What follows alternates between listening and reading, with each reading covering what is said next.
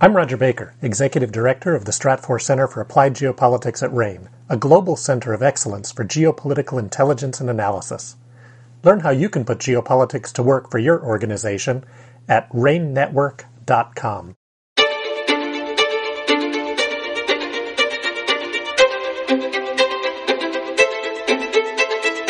Welcome to RANE's Essential Geopolitics podcast. My name is Limor Pickholtz, and I will be your host today.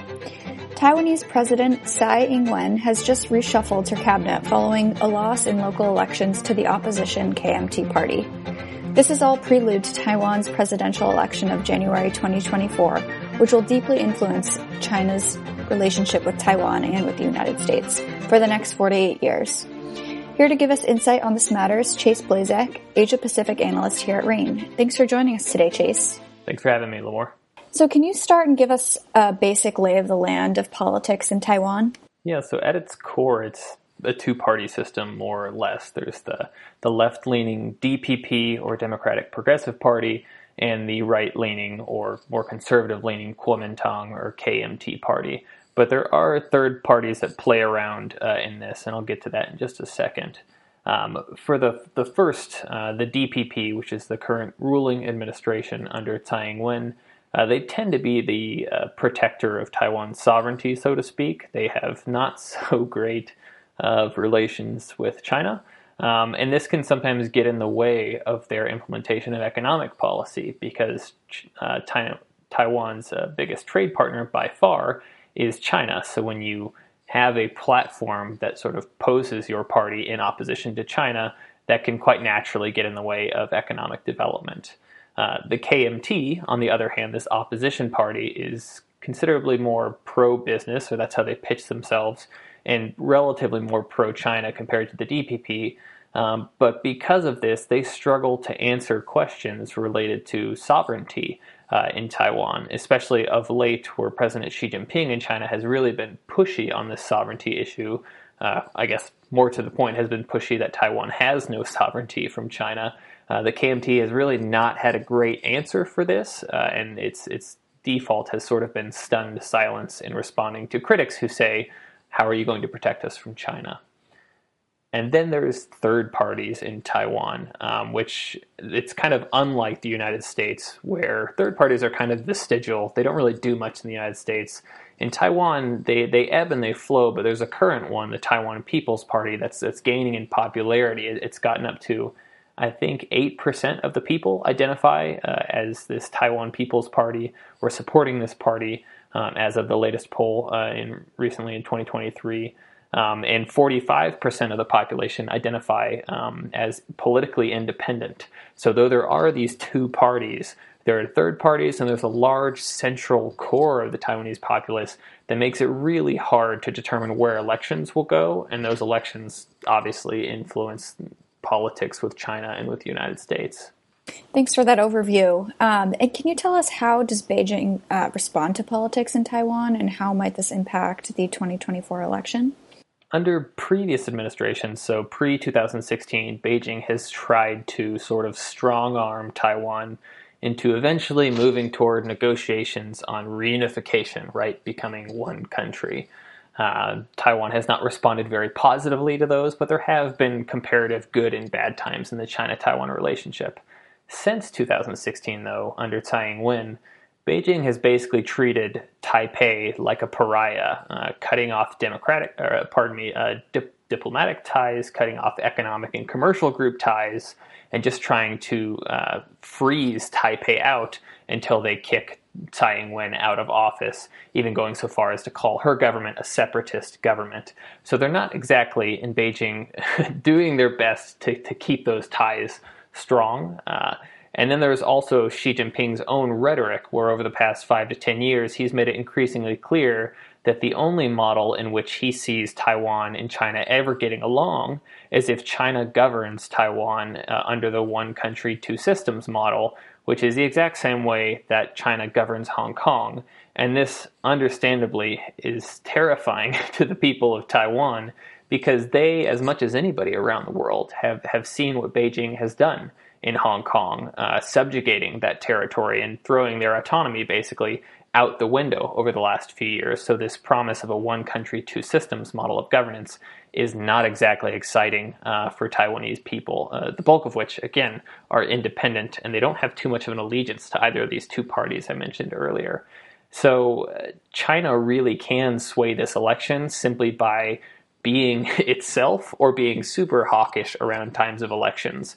Uh, we, we saw this in 2020 leading up to that presidential election. Uh, Tsai Ing wen was not doing well in her polling numbers, and her uh, DPP party lost the 2018 local elections, but then went on to win the 2020 presidential elections uh, by its largest margin ever because Beijing, in the year prior, did its hard crackdown on Hong Kong and further convinced the Taiwanese people they want nothing to do with that sort of model of governance. And that could similarly work out this year there is the possibility that the new House Speaker in the United States, Kevin McCarthy, visits Taiwan. If he does so, it could prompt China to again launch live fire military drills around Taiwan, like it did following Nancy Pelosi's visit in August 2022. And if China does this, this would once again convince the Taiwanese people, well, I may not like the DPP or the KMT, but I sure as heck don't want to be under China, so I'm going to lean toward the DPP in this election. Um, but we'll see. The polls are quite split right now for how this election could go. Thanks, Chase. And how might this election influence tai- uh, Taiwan China relations and U.S. China relations over the next four to eight years? So uh, we don't know who the candidates are just yet because it's still a year out, but it's looking most likely like William Lai of the DPP will run and Hou Yu-ih will run of the KMT. Um, if Lai of the DPP wins, uh, it's likely that Beijing will treat Taiwan uh, even worse than it has under Tsai Ing-wen, and that's because William Lai, in his past, has trumpeted himself as a pro-independence candidate, which is more even farther left than Tsai Ing-wen. Now he's backed off on that in recent years because he realizes this is not a very uh, palatable position to the to the bulk of the centrist Taiwanese population, but nonetheless, Beijing sees him this way as a pro-independence candidate, and thus would lean more on the kinds of military coercion we've seen over the last couple of years, live fire drills, air incursions, etc., to register its dismay with Taiwan, which would, of, cur- of course, also worsen relations with the United States, who would perceive all those signs as Beijing's increasing willingness uh, and and desire in the future uh, to invade Taiwan. Uh, alternatively, if the KMT wins, uh, Beijing could actually treat Taiwan somewhat better and tensions could ease a bit, especially economic ties could improve. But there would still be that thorny issue of sovereignty, which the KMT has not been able to uh, reform in its platform. So if they wanted to stay in office for any lengthy period of time, they would have to answer to the Taiwanese people who say, how are you going to both get us the economic benefit of having good ties with China and protect us from getting uh, eventually invaded by China?